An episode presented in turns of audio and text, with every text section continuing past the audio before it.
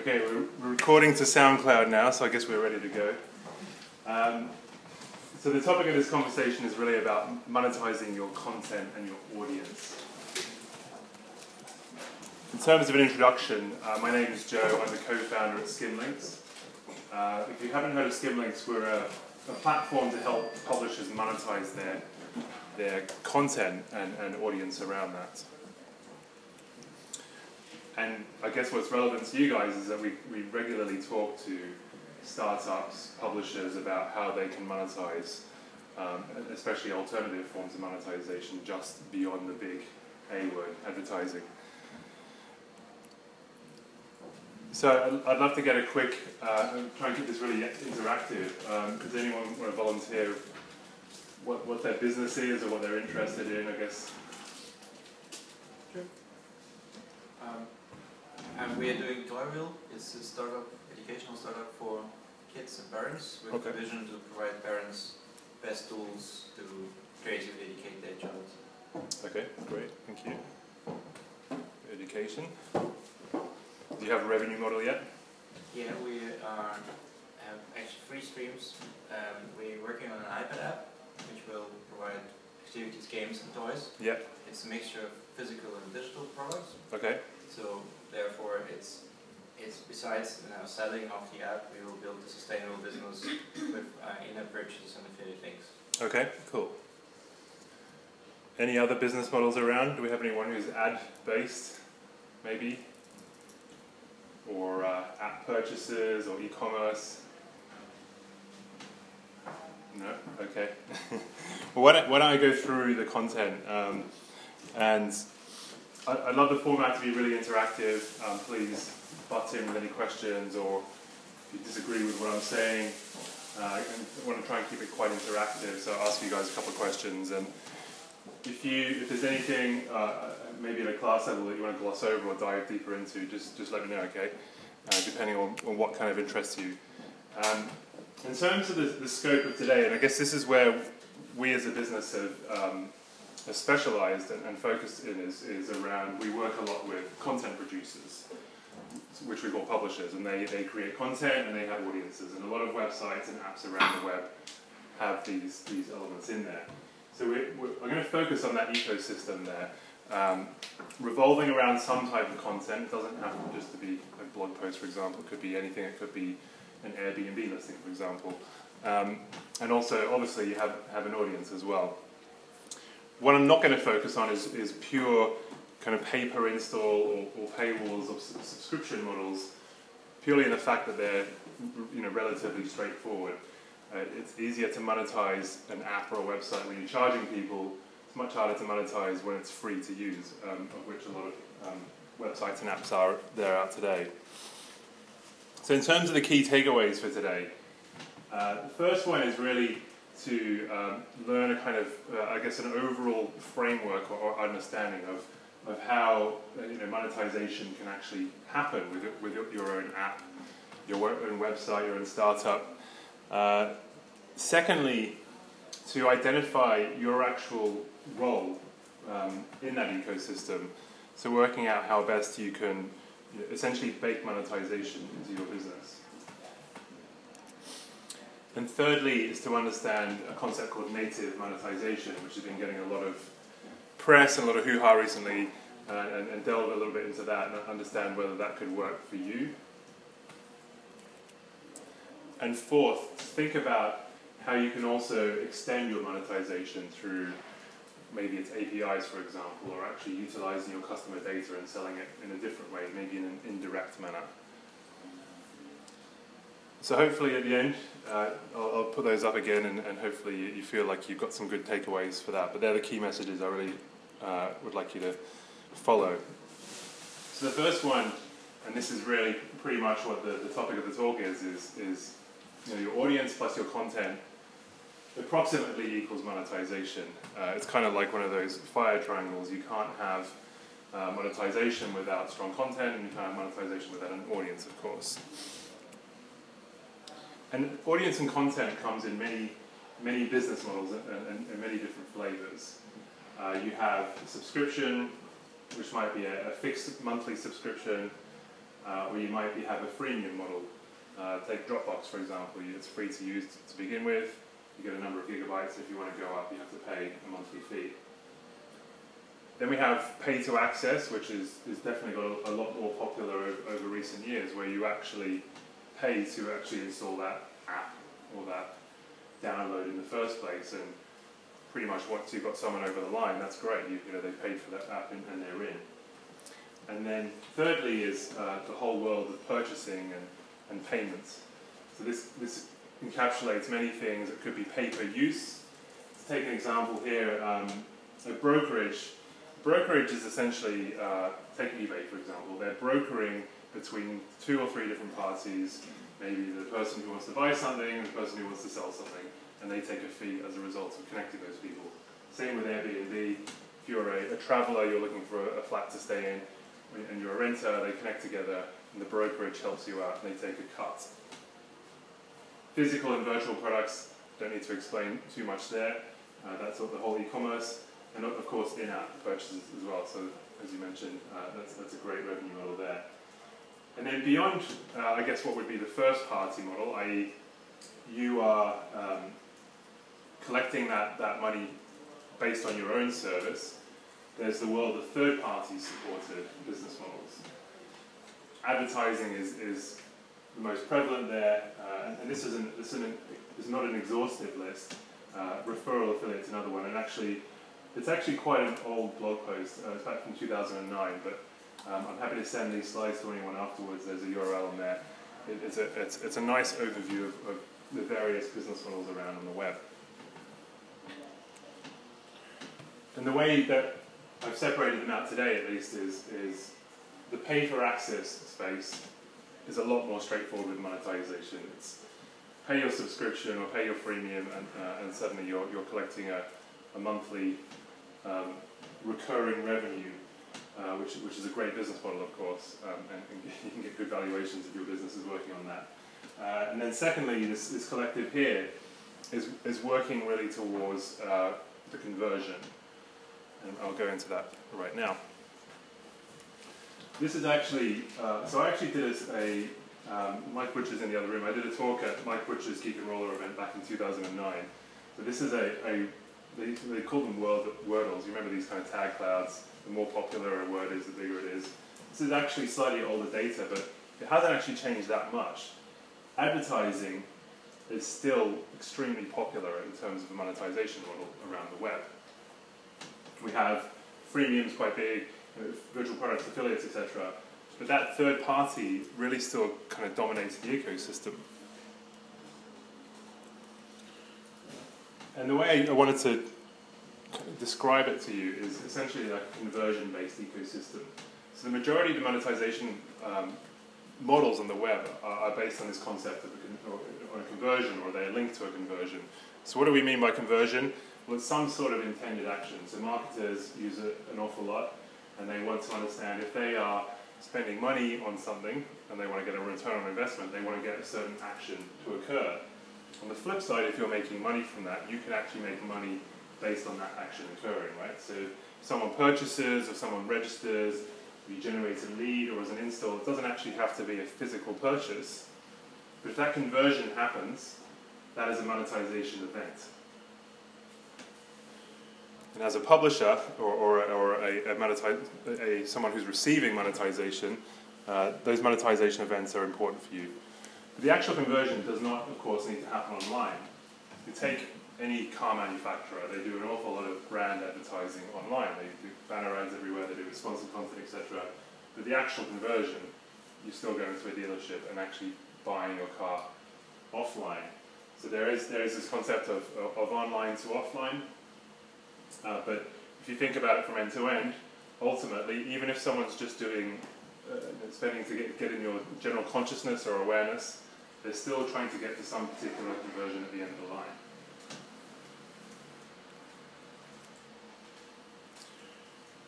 So, this, so we've kind of identified uh, there in terms of uh, you know, your content and your audience uh, are really important for monetization. So to move on from that is, is really identifying your role within conversion. So I just described conversions earlier. Um, so there's two there's two points there. So first of all, what's the nature of your content, and secondly, what does your audience actually do? So if you take exa examples here um, and, and, think about it, you know, what conversions does my website or app actually play a role in? Do, do, does your does your website help people buy a car offline? Does it help them buy a pair of shoes online? Does it help them sign up for a credit card? Does it help them uh, book a hotel room? Does it help connect a traveler with a renter, for example? Does anyone want to volunteer what they what their app or website does in terms of playing a role within a conversion? It curates toys basically for parents. Curates toys. Toys and games, activities for which kids love. Okay. And it's you know finding the right thing um, according to the educational area where they're looking for. Okay, great. So and you're saying there's toys that they may actually go and purchase offline as a result. Okay, good example. Any others? Yes? Uh, bring people to buy seats in a dinner organized by a private individual. Okay, yep, great example again. So you're connecting people together. It's a community. A community, and you're essentially, I mean, how, how, and how does it work in terms of the money? Are you taking a, a fee? I'm helping with the booking, so I take a commission. Okay, you take a commission.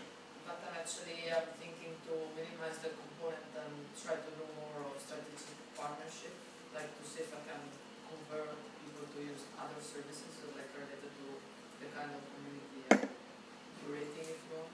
Okay, great. So your main event is, is getting the booking, the booking, and that's the initial conversion. yes. And then you, you're looking to possibly upsell other Other particular stuff. services as a result of that first event that's been created. Yes. Okay, great, thank you. Good example. Any other examples? Anyone wants to volunteer? Okay, we'll run with those then. So purchase intent is, is, uh, is something that we talk a lot about actually at Skimlinks, and that's um, is described here really in terms of uh, the, the moving uh, towards a particular conversion.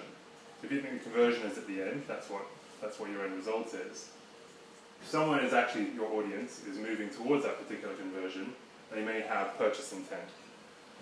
If someone's reading an article about Kanye West uh, who's wearing a pair of trainers, uh, that purchase intent may actually kind of generate and be formed there.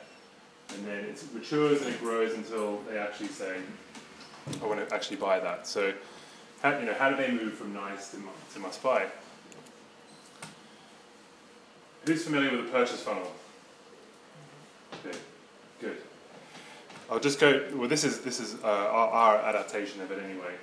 There's many different ways that it's actually described, but the way that we simplify it into is there's three stages: awareness, and of course you start from the top. You become aware of something that you may or may not know that you're actually going to buy yet.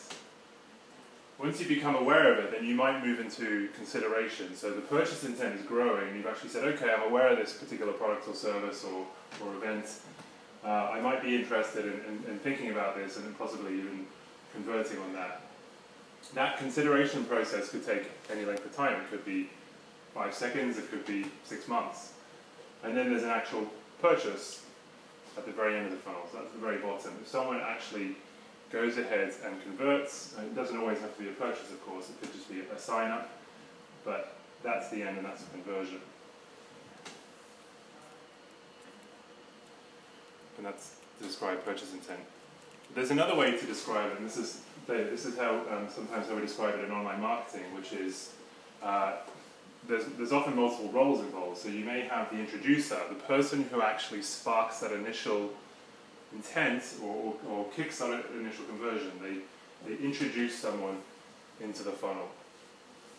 And secondly, you may have, it may not be the introducer, it may, uh, may be someone else who's actually influencing. Someone then is actually influencing and helping people in that consideration period before they actually want to go and buy. And of course, sounds like a cheesy salesman, the closer. Uh, the end of the funnel is when someone actually goes for that conversion. Uh, if you remember, that corresponds to, to purchase. So they may be a particular, and this can be very valuable. If you're just the closer at the end of the day, and you're collecting all the sales and you're not actually doing anything, someone else is doing these two phases for you, it's a good place to be in because you're sitting there converting. And, and various uh, values can be attributed to, to where people are within the funnel. So we're going to dr- keep, keep drilling into this um, to, to kind of get you familiar with those, those two concepts there. So first of all, have a think about um, whether your, your website or your app actually covers uh, within that funnel. Is it something that generates awareness? Is it something that's actually um, just converting and getting people to purchase? Or is it something that spans the whole funnel itself? And you're actually nurturing uh, uh, someone who's going to convert your audience within your site or your app from top to bottom. And why that's important is because uh, you're, you know, looking at the roles and looking at the phases and, and, and ultimately looking at the monetization that's associated with those different areas there. In terms of actually owning the funnel, uh, I'll, I'll, give you an example here because it's, it's pretty hard to, to own the entire funnel yourself. Uh, to use Airbnb as, I guess, as another example, they're, they're pretty good at owning the funnel, especially because they're, they're disrupting the market, they're pretty innovative there. People understand, they've got the awareness about I can go and you know, use peer-to-peer um, renting, and they go on the website and they have their, you know, they, they become aware of it and they have their consideration, they go through and they purchase, and they do that all within the same app. Probably because this site has got a lot of presence now, doesn't really have that many competitors, and it's very innovative with what it's doing. But if you take something like e-commerce, which has been around for 15 years now, it's pretty difficult to own the funnel. If you take one of the largest brands in the world, like Nike, and they have their Fuel Band, which came out I think earlier this year.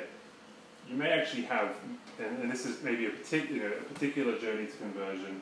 You may have many players involved in this particular conversion. Gizmodo, the gadget blog, might be the introducer. They're the ones where you read that blog every day and you're like, okay, it looks pretty cool. It's got some white LEDs on the on the band, and it helps track my calories and plugs into my computer. Okay, that's cool. I've kind of got my awareness about this now, and I've been introduced. But then what happens, and this is something that Nike is very, of course, interested to know, and also willing to pay people uh, for, for various roles within this, is they may show banner ads around the web. They may put a YouTube video up, um, the Fuel Band one, and anyone's seen it, it's pretty funny actually. They may have some websites reviewing it. So Pocketlint actually went into detail and reviewed the Nike Fuel Band and, and did a big article about it.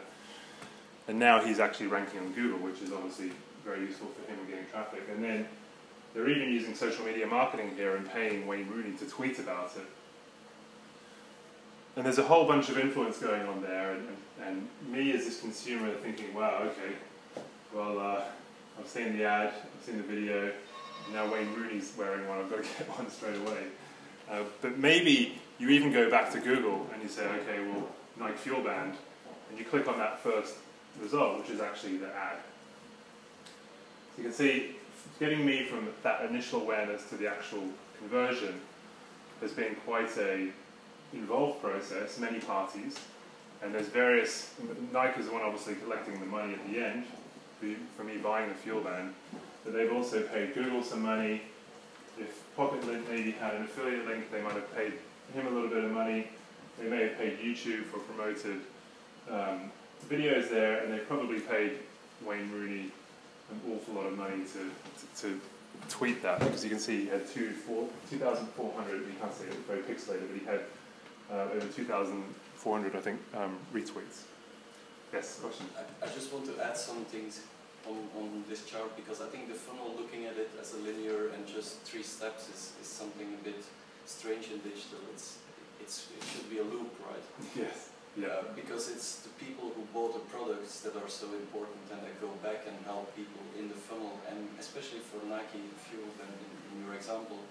Um, the sale of the fuel band is not important for Nike. Mm, it's, mm.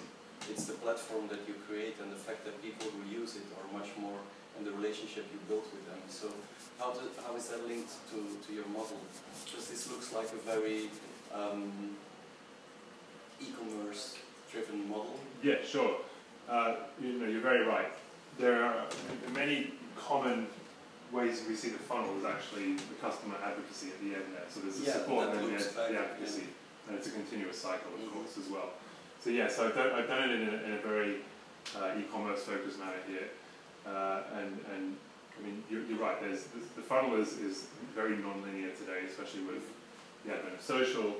Uh, and I mean we actually one of the, the talks I gave recently was in terms of hacking the funnel. So how can you actually hack it? How, how can you shortcut the funnel? How can you stretch the top open? And, and how you can really skew it. Of course, this is a yeah.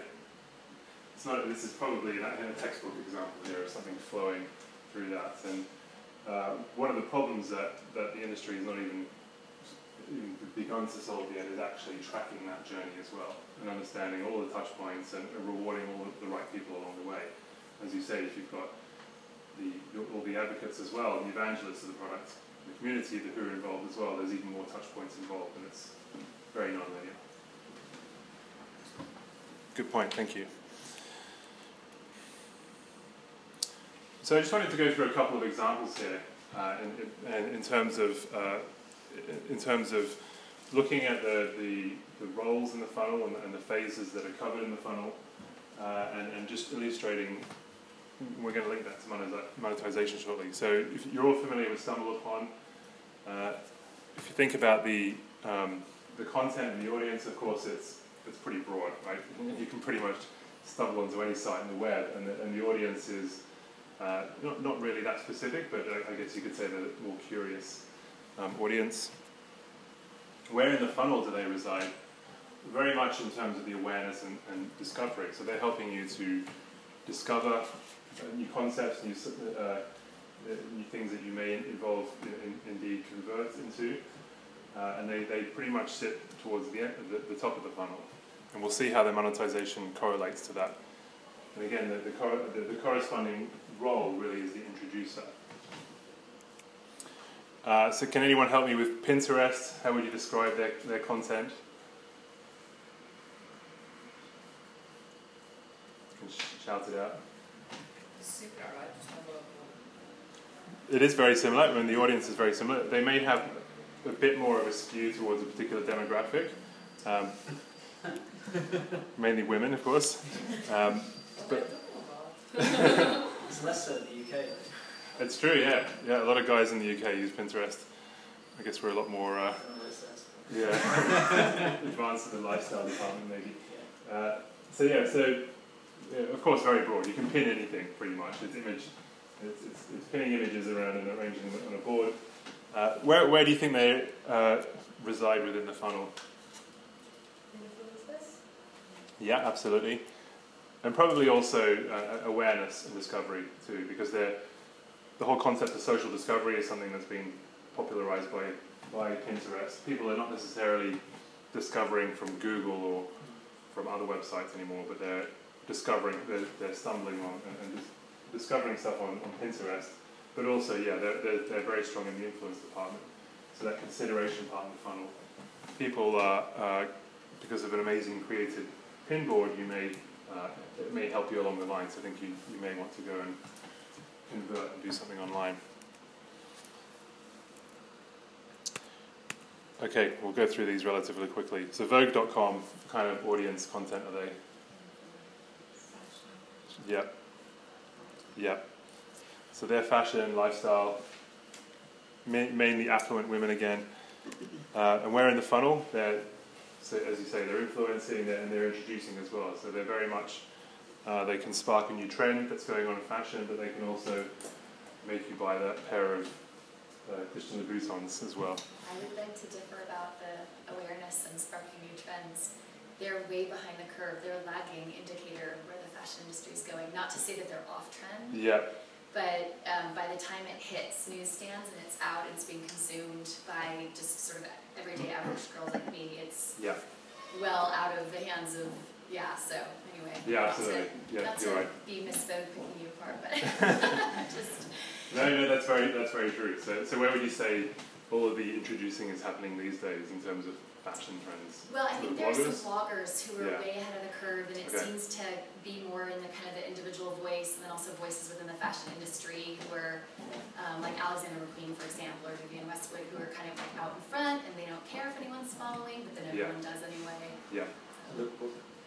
lookbook. Yeah. Okay. So yeah, fashion bloggers, lookbook, uh, Lyst.com, all those those new fashion aggregators and startups. Yeah, absolutely. So you're right. Maybe so not not so much discovery, but they still have, uh, I guess, some some influence as well on, on what people buy because they still have that uh, that readership. Okay, Twitter. Well, that's pretty pretty um, generic, of course. You know, it's all audience, all content. Uh, where in the funnel, I guess we'd still say that uh, Twitter, and maybe thinking about their, their model release, you know, promoting tweets, is really helping uh, awareness and discovery about particular brands, uh, or maybe helping me to, uh, of course, there's a lot of opinion on Twitter as well, and I like this, I don't like this, I want that. It's really helping with the consideration of, of that you know, towards a particular conversion event. Kelkoo, uh, if you're familiar with Kelkoo, uh, it's a shopping comparison engine. So that's very focused, and they have a particular audience as well. And, and why that's important is because they're very much towards the bottom of the consideration funnel. So you've probably decided what you're actually going to buy now. But you're going to a price comparison website to then say who's selling at the cheapest. So if you think of the funnel, they're right on the bottom there. And, and they're really influencing because you may say, okay, well, okay, here's the product, but there's 10 retailers that I'm going to buy it from, and I might go to Amazon, or I might go to John Lewis. And John Lewis, uh, just to say that it doesn't have to be just uh, uh, websites and apps that are, that are producing the content, but of course, John Lewis is the, is the uh, site that, that sits at the bottom of the funnel and, and it helps that, that conversion or that purchase. And they are very much the closer.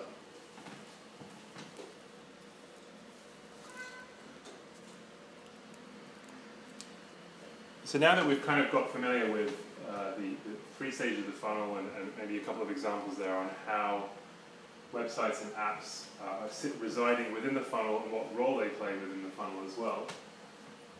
This is where we can see where the monetization methods correlate. At the top of the funnel, it's very much awareness, and these, these are like, these, I guess, are, are what's existed to date, not necessarily the, the models of the future, but brand advertising awareness, banner ads, that kind of thing, sponsored content can be very much in the awareness. That's, that's getting something into my consciousness. Within the consideration, there's, there's many mo- models along here, but you can, uh, as, a, as, a, as a website owner, you can be earning money from affiliate, for example, or you can be earning money, take Google AdSense, it's a very common example, you're earning money on a, on a per click basis there because you're getting people who are actually possibly considering something in terms of their conversion. And then towards the, the bottom of the funnel, it's where we're getting towards the purchase, is where you have models, of course, with the e-commerce and, and the brokerage models, and also, again, affiliate models. You may not actually be selling that product, but you, you've, you've, sold, you've generated that actual purchase. So have a think where, where you sit within this funnel, the conversion funnel, and then think about what monetization models it could actually correlate to.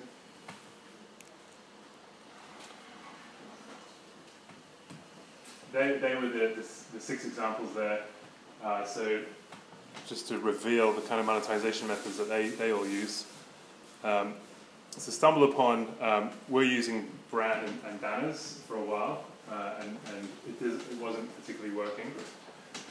Pinterest was using affiliate for a while, and in fact they were using skimlinks for, for two years, uh, and that was working for them, uh, but they in fact took it off um, because of the, uh, may, maybe because they, they raised a lot of money, but also there was a bit of a user backlash.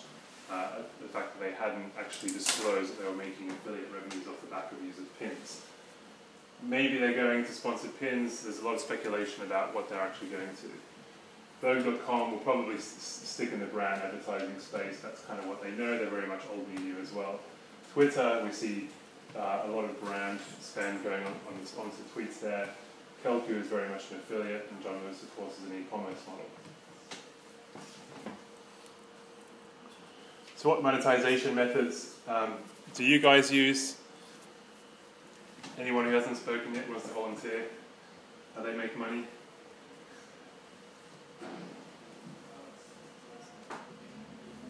I suppose transaction fee, that, that comes in sort of rather like a membership fee in a different way, isn't it, on, on the point of sale? Yep. Yep, That's- okay. That's one of those definitely is that is that something that you're using at the moment, or something I'm thinking of using rather than membership fee, yes. okay? And so that would be so every transaction that happens, you're taking a little cut Yeah. as a result, kind of a revenue share model. Okay, great. And in terms of your, um, in terms of where you're kind of residing within the funnel, are you, are you um, I mean, I don't know if you want to describe what your model or you up with. Well, it's, it's a swapping site of, um, sort of more luxury goods and everything. For what sorry? Luxury, of more premium stuff. Swapping site for luxury Yeah. goods. Okay, People said that you wouldn't get people coming onto it yeah, initially unless it was a free access. yes, okay. So the idea then was that you So you'll think of monetization later once you've built up all of the, the audience Yeah, to that and then site. probably also having branding, but that could be difficult. So. Okay, great. So I guess you're you're actually residing pretty much across the whole of the funnel. So you're, mm-hmm. Um, I mean, you may of course uh, use some marketing to generate awareness and get people understanding about your site. Once they're in, they're considering about particular luxury items that they want to swap, and then they go through and they actually that conversion, their swap occurs, and that's the conversion. As you say, you take a take a fee as a result of that. Okay, great. Thank you. Any others? Okay. In terms of monetization, of course, it doesn't have to be just the one method. It's often a, a blended mix, and a lot of the the apps, a lot of the websites that, that we at Skimlinks work with have a number of different revenue models.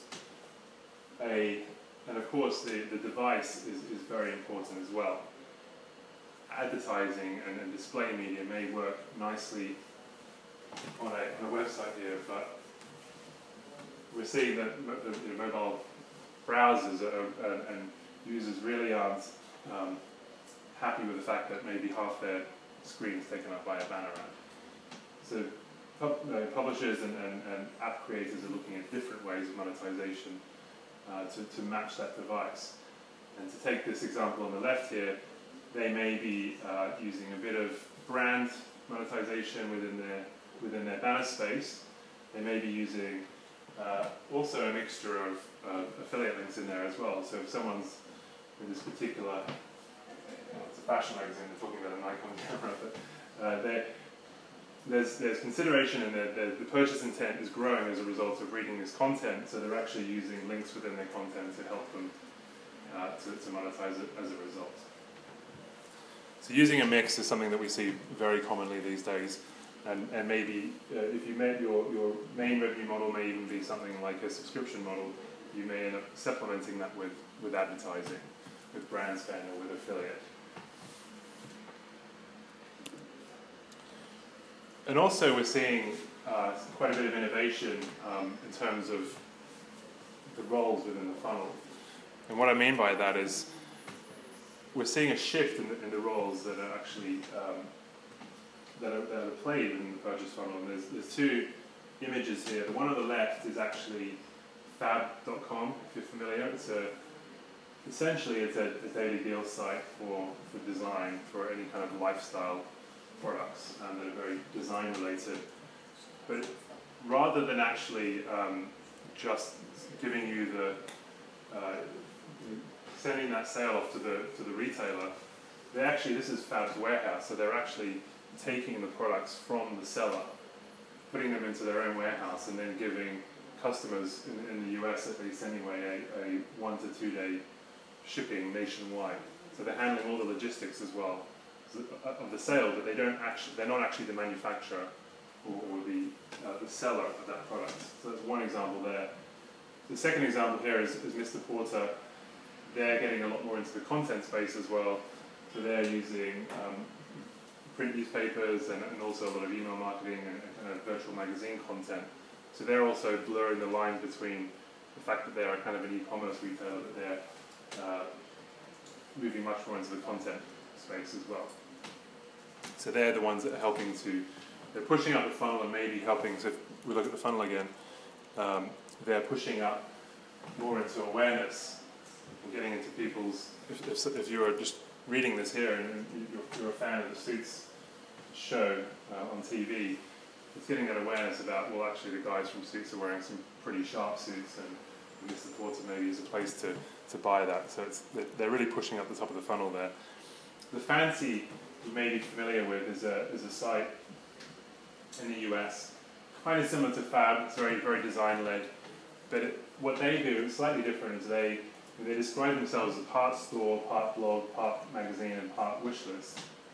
And they're combining a lot of that functionality together, but they also have this universal cart. So if you want to buy things across five different retailers, you can stick it all into your shopping cart, pay once on your credit card, and then five orders will go out to all those different retailers. So that's essentially a drop sh shipping model.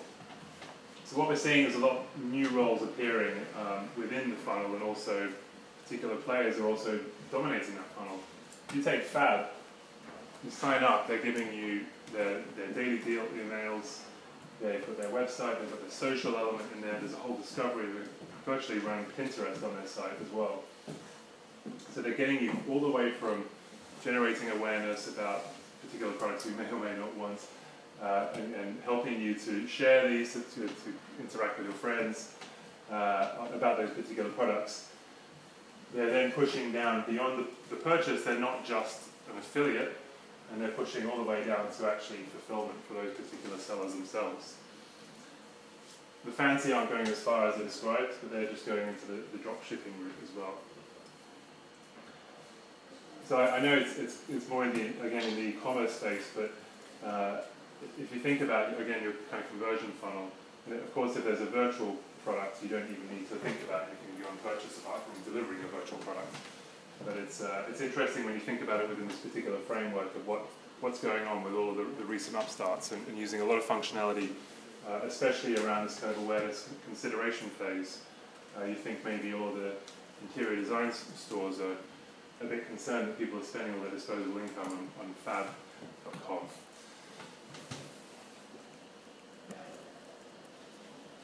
So the third point I wanted to, to um, cover, I think we're going okay for time, I'll speed it up a little bit, um, is native monetization. And I'm going to, use a, a VC's um, description of this. Uh, this is Andy Weissman from Union Square Ventures in New York. And what he says is that emerging revenue streams will be native monetization models. They are consistent with the fabric of the product, and they run with a grain of how users interact with and use the service. So essentially what he's saying is that the, uh, the, the, monetization is part of the app. So the, the biggest uh, example of this of all time is Google Ads, of course. But Google have managed to blend in advertising almost from day one that feels like part of the search experience. Doesn't interrupt you, doesn't get in the way, um, but of course a lot of people click on it at the same time. So kind of the content is the ad, the ad is the content type type thinking there. I did not design this infographic. I wish I had. It's quite nice, but uh, there was this is I think it was actually from an article on TechCrunch actually about native advertising. There's a lot of, as I said at the beginning, there's a lot of interest in, in native advertising. Uh, and the fact that, as I said at the very beginning, advertising is still a very prevalent model in the way that apps and websites monetize, but a lot of them are not using the standard show me a banner ad anymore. StumbleUpon, as I mentioned earlier, are now using promoted websites. So you can, as, a, as an advertiser, you can promote your website that falls within the Stumble pattern. There's another example here. So Outbrain is the one, is, is a service, if you're a blogger, it allows you to have a little related articles at the bottom of the link, and they're allowing advertisers to put in sponsored content within there. So you can see that throughout all the different forms of media here, you can promote your videos, you can promote your stories and your posts, your music, images, websites, and listings. So there's a, there's a big rise in, in native advertising. and why is it a good idea? Of course, banner blindness is a, is a real issue. Again, related to advertising, click-through rates uh, are under 0.09%. Now, the whole point of brand advertising is not to get the click. It's not just about the click. So it's a misnomer just to f- purely focus on that. But the, the fact is that people, I don't know if any of you in the room really notice banners anymore when you're browsing the web. And of course, ads clutter the UI. And what's great in, in relation to that previous example is that uh, native monetization is generally built to work within the mobile app as well. We take Twitter and their promoted tweets. That works on the web, it works on TweetDeck and all the all the apps there, and it also works on their, their mobile app as well. So Pinterest have made the decision not to use banner ads. Of course, when you get banner ads, you're, of course, it's a beautiful user interface here. It's stealing a lot of screen real estate here, uh, often untargeted. So instead, they chose, well, at the time anyway, they were using affiliate links, invisible affiliate links, but no longer at the moment. There are also reasons why native isn't great, though. It's not your silver bullet for your monetization. It's essentially because it's difficult to scale.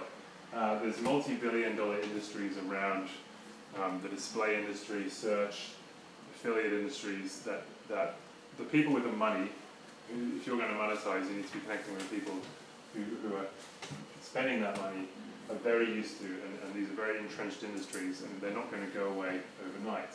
And marketers just have limited bandwidth. They're not, if they have, if, if we go back to this, uh, this image here, if they have a spare I don't know, fifty thousand dollars for their their marketing spend that month, they're not going to be able to split them across all of these here. They might be able to probably get involved in some sponsored tweets and um, they may do something around something they stumble upon, but it's, as you go into each new service, you're kind of slicing it thinner, and of course, there's a lot of overhead to run that. Uh, so there is a there is a uh, although banner ads uh, don't perform so well these days, they are pretty much universal. It's, it's a 468 by uh, 60 banner. Uh, that can be a static image or, or, a flash ad, and that's been around for, for many years now. The brand spend is still shifting from TV to, to banners.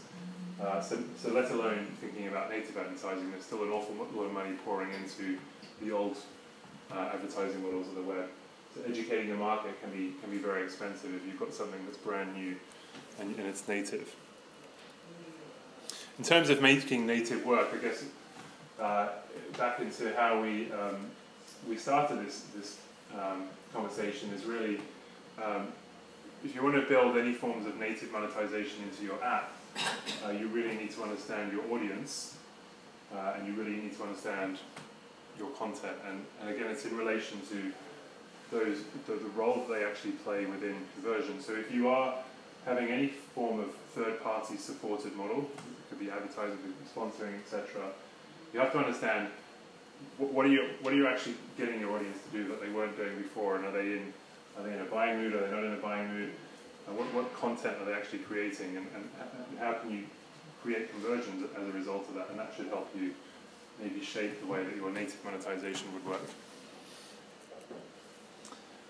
And, and, uh, and one other thing we find is that uh, advertisers generally don't, they're generally resistant to change. They don't want to try too many new things, but they want to have the old, the similar metrics. So they want to understand, uh, you know, what the, the click-through rate is, or you know, how many impressions I can get, or uh, some of them are getting more used to the kind of cost per engagement um, element. But how, how can you show them similar metrics to understand that their advertising spend is actually working? within, within your, your native monetization model. And the fourth point, uh, and the final point I wanted to, to cover quickly, and then we can see if there's any questions, uh, is, is really kind of extending the monetization through um, other methods such as APIs or, or actually indeed selling your data. So with APIs, uh, there's and this is something, uh, there's a couple of API companies out there, one's called Mashery, one's called 3scale, and, and one of them described it in this way, and it's quite a good description, is that an API can perform many different things. If you're going to offer an API to to your users, your audience, to developers in the ecosystem. The API may be the product, which is what Twilio does. So you actually, you want to send an SMS, for example, from your app, you'll hook into them directly from their API. That's pretty much where all their usage is done, and they charge you for that. Or the API projects the product further, like Salesforce. They've opened up an API that can hook into all the internal fields within Salesforce, and they have thousands and thousands of apps running off the back of Salesforce now. So that projects the reach of the product even further. The API can literally promote the product, so the content of your, your platform or your app or your, your site is, uh, is very useful or very strong, uh, you can actually run your API, and, and, and there's a, I'll show you an example in a sec uh, of Netflix. And then I guess the Twitter example is really where the API is actually feeding the product. Most of the Twitter clients are using the API. Uh, in fact, I've got the, the stats here, is that um, 75% of Twitter's traffic actually comes via their API. eBay, 60% of their listings come via their API. So remember eBay at the beginning I described as a, uh, they're a brokerage model, they're connecting the sellers um, and the buyers. And if they just had ebay.com, they would have far less traffic than they, far less in monetization capacity than they do now because there's many sub-stores running off the back of that, many apps running off the back of the eBay API. So a lot more content's being created from outside of their own destination website. So again, it kind of relates back to that content and audience. And that's an example that InstantWatcher.com is just, uh, Netflix have had many billions of hits on their on their API, and they've opened that all their movie information, actor information, ratings, etc. And that's just one example of a, a destination site that's popped up and it's reusing um, Netflix's content to allow people to um, find streaming titles as a result, and of course increasing the usage of their own products and increasing their own conversions. So that's APIs. Any questions about that side of things? No? Okay. No, sorry, just one question, like, it, this is uh, in the context of monetization, right? Yeah. But Twitter API first is given for free. Yes. So you could you could charge to use the API, which is like this model here. Okay, These guys all offer their API for free, yeah, but in fact, what's happening is they're getting more business because more people are deciding to use Salesforce because there's a free app, but you have to have a Salesforce license to use it. Netflix, um, it's again, it's, it's just getting people to sign up for a subscription for Netflix. And Twitter, it's really just about getting um, more content in there. So then they can push out more promoted tweets. So if you're using the Twitter iPhone app or the Android app, you're there, you're hitting it via the API. You're not going to their website. But that allows you to obviously a lot more content comes in, making Twitter more valuable, and also they're getting promoted tweets so coming up. as well. indirect monetization because eventually you're more likely to conversions. Exactly, exactly. Uh, in Skimlinks ourselves, uh, our API is, is used for, for a lot of our publishers, probably about 40%. And people are making money directly off that, so that's how we make money. So we're directly monetizing our API, whereas you'll find that most players are actually indirectly monetizing their API. And what in fact they're doing is they're monetizing their content further because the API is creating more content or giving more, or, or it's getting more people to use their content as a result.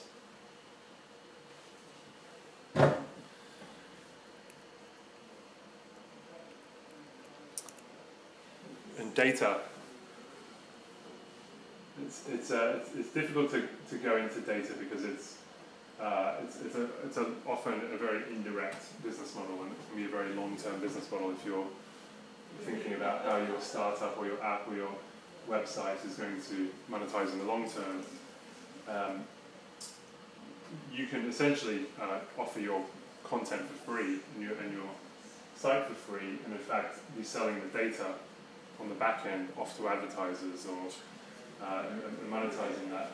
And it's actually a pretty common uh, model these days. There, uh, I've got a good example here actually, um, which is addthis.com. If you're familiar with add this or share this, it's the it embeds a, um, a, Twitter share, Facebook, etc., all the social shares within your with any post you can make. It maybe a blog post. They have and it's a free install, so they have millions and millions of websites, I think tens of millions of websites who installed their free product, which literally allows you to click a button so you can easily share via Twitter. So websites want to use that because they want people to share their content. In fact, they have 230 million shares, so people who are sharing a link or Facebooking a link, and everyone's thinking they're getting a free, but in fact, they are collecting a ton of data on those end users uh, with, with they, they're uh, tracking those users and then they're monetizing that and selling uh, the, these uh, audience segments onto advertisers. So just say you went onto a wedding website and you shared uh, a, a link to a, a wedding dress. That's a pretty strong indicator that you may either be getting married or thinking about getting married. So advertisers really want to get in front of that data. So essentially, if if your service is, is doing collecting a lot of data points about the usage um, of your content or the, the behaviors that's happening within your, your platform, then that can be very valuable. But again, it's kind of, you know, it's offering out to advertisers because advertising seems to make the world go round. Um, so I think uh, yeah, the timing's we have a couple of minutes in case there are any questions. Just to kind of refresh and, and hopefully some of the takeaways that you're, you, have got today. First one was about, uh, I, I guess, a framework by which we can kind of describe how monetization happens. So looking at the conversions, looking at the funnel, looking at the various stages, looking at the roles played within that. Secondly, um, the, the role, as I mentioned, working out what your role is as, as, as, your, as the creator, and, and how you can actually bake the monetization in as a result. Native monetization is something that's worth uh, keeping an eye on and, and looking at whether it will actually work for you. I would not say it works for everyone. You need massive scale for native monetization to work, but there's no doubt that Facebook sponsored stories and Twitter promoted tweets are, uh, are pretty good in the fact that they don't make you want to leave the service immediately. And then finally, have a think about how, how you can kind of extend your monetization capabilities through through an API to, to extend your reach or or actually using a long-term business model like like uh, monetizing your data on the back end. So what do you think? Any questions? Actually, one question about native monetization. Yeah. Um, do you understand, let's say, in-app purchases within Apple uh, app as native as well, or is it like something different you Um, so what would be an example of an in-app you purchase? just have a magazine with different, you know, um, monthly uh, data stories which you can just purchase. Yeah, I think I think that's. Uh, I mean, I guess it depends on how strict you are on the, the definition of native. Uh, I would say yes, it is native because it's it's something that's it's it's built into the fabric of your application, and it's just unlocking a particular area of that application. So it's, it's unlocking more content. So I would say yeah, absolutely, that's native. Uh, often when they talk about native monetization, if you read one of those that article, the Golden Age of Marketing, a lot of people are more focused on whether you can kind of put an ad and make that native, mm. uh, and get advertisers to actually inject content into your into your app. Okay. But I would say that that is native, yes. And if, for example, then taking affiliate links to products, have you had any like good or bad experience working on the mobile app while you know implementing affiliate networks? Because that's something a bit tricky with Apple. Yeah. But, uh, you know, like Amazon app, for example, is allowing to buy stuff without getting 3% charge from Apple. Is there is there any way you can advise not to do or to do stuff there? Uh, I can definitely give you a lot more detailed info offline. Okay. Um, but yeah, just to say, I guess quickly is that yeah, affiliate does not actually work that well for mobile apps yet. Maybe because people aren't necessarily buying so much on, online at the moment. Uh, there's also the issue between you might do something on your, your mobile app and then you might go and do something on your computer and you can't really track mm. between the two. And as you said, it's actually quite hard to, to to actually get in there and uh, open up and, and be able to drop a cookie, for example. Um, so it's, it's difficult, but, but then again, we're seeing traffic really increasing on that, and the advertisers are getting better with their mobile tracking, so it's all, it's all improving. I wouldn't say there are any people making massive amount of money out of affiliate on mobile just yet. But then we can maybe discuss it Yeah. more offline, right? Yeah, sure. Any other questions? Do you, do you think that mobile, the rise of mobile will threaten the whole affiliate industry then, in that case? Uh, I think the affiliate industry will, will catch up because it's, if anything, it's, a, it's an industry that's growing very quickly because advertisers love it. They say, if I've got a product that's worth £100, I'm going to pay you 8% on a sale, but you have to generate that sale. And I won't pay you any less or any more, so it's really nice to have that fixed marketing cost. You can have hundreds or thousands of people promoting that. So um, Referly, for example, uh, which is a, a new site that allows you to, the end user to earn affiliate commissions as a result of recommending stuff on Twitter and social media. So I think if anything, it's going to get more popular and maybe even more democratized as people are actually earning commissions themselves as opposed to a website owner. Um, but there are, as we were just, just discussing, quite a few technical challenges I think to get to get over in terms of the tracking and all, and all of that, and the multi-devices as well. A big difference between digital products and services and physical products and affiliates? I mean, is it still both growing or? Yeah, I think that I think they're they're both growing. Yeah, it's uh, digital products, of course, are are great in the fact that they're instantaneous. Uh, so yeah, I mean, I could I could probably look and have some look into some conversion data actually for you if, you- if you like on digital versus physical.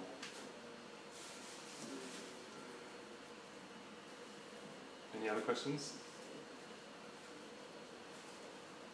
What is the kind of um, low-key smartest trick in the book? Kind of something that was a bit hijacked the system, or something that you've seen that you thought, oh, this is really interesting, like the latest thing that you thought, this is a brilliant idea of how to manage items, low, s- small scale, or something like that. Hmm, that's a good question. Does it have to be legal? Shouldn't be yelling. Um, What's the illegal answer? There's generally just fraudulent stuff that we, we see a lot of.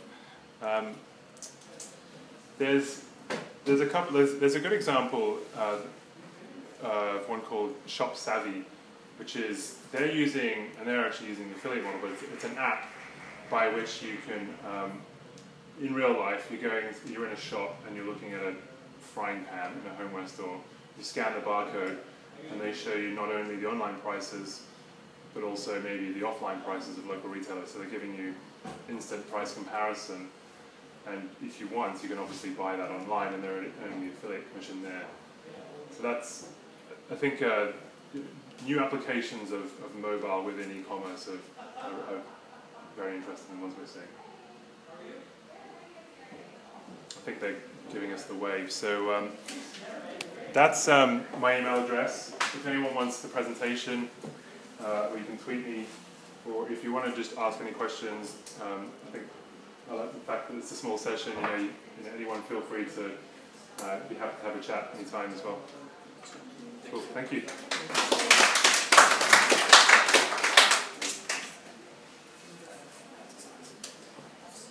How long has the Skimlinks been going? Uh, four, just four years officially. Unofficially a bit longer. Sorry, I missed the beginning, but I've seen your company as also a silicon uh, virtual roundabout. Oh, yes, Yeah, yeah, but I didn't stop by, so like, sorry, I Okay. missed the beginning. So what you do, you help startup businesses to find out a way to monetize the business? Yeah, yeah. So we we operate mostly in the affiliate space, Okay, and we're, we're an automatic technology. So if you're a, a web publisher yeah, or an app, you can install our technology, and we'll automatically, if you're linking off to you can buy things online, yeah. we'll add the tracking, and then we'll collect all the revenues. Okay, so you have that technology, so let's say that, for example, what I do, like, my cook is selling also a book, like a cooking book, alright, but it wouldn't, I wouldn't be selling the cooking book, but maybe Yeah. there is a link where I can say, Yeah, if somebody, Amazon, borders. Yeah, Yeah, yeah, exactly. go to Amazon and buys because he used my website. Yeah, Then I could ask a revenue share. yeah, Alright, that's interesting. yeah, yeah. You have a business card? No, Uh, that big I do picture, yeah. It's warm here, everyone. Hmm. We'll let the air flow a little bit. If we turn on the AC, then So been around for four years? Four years, yeah. Wow.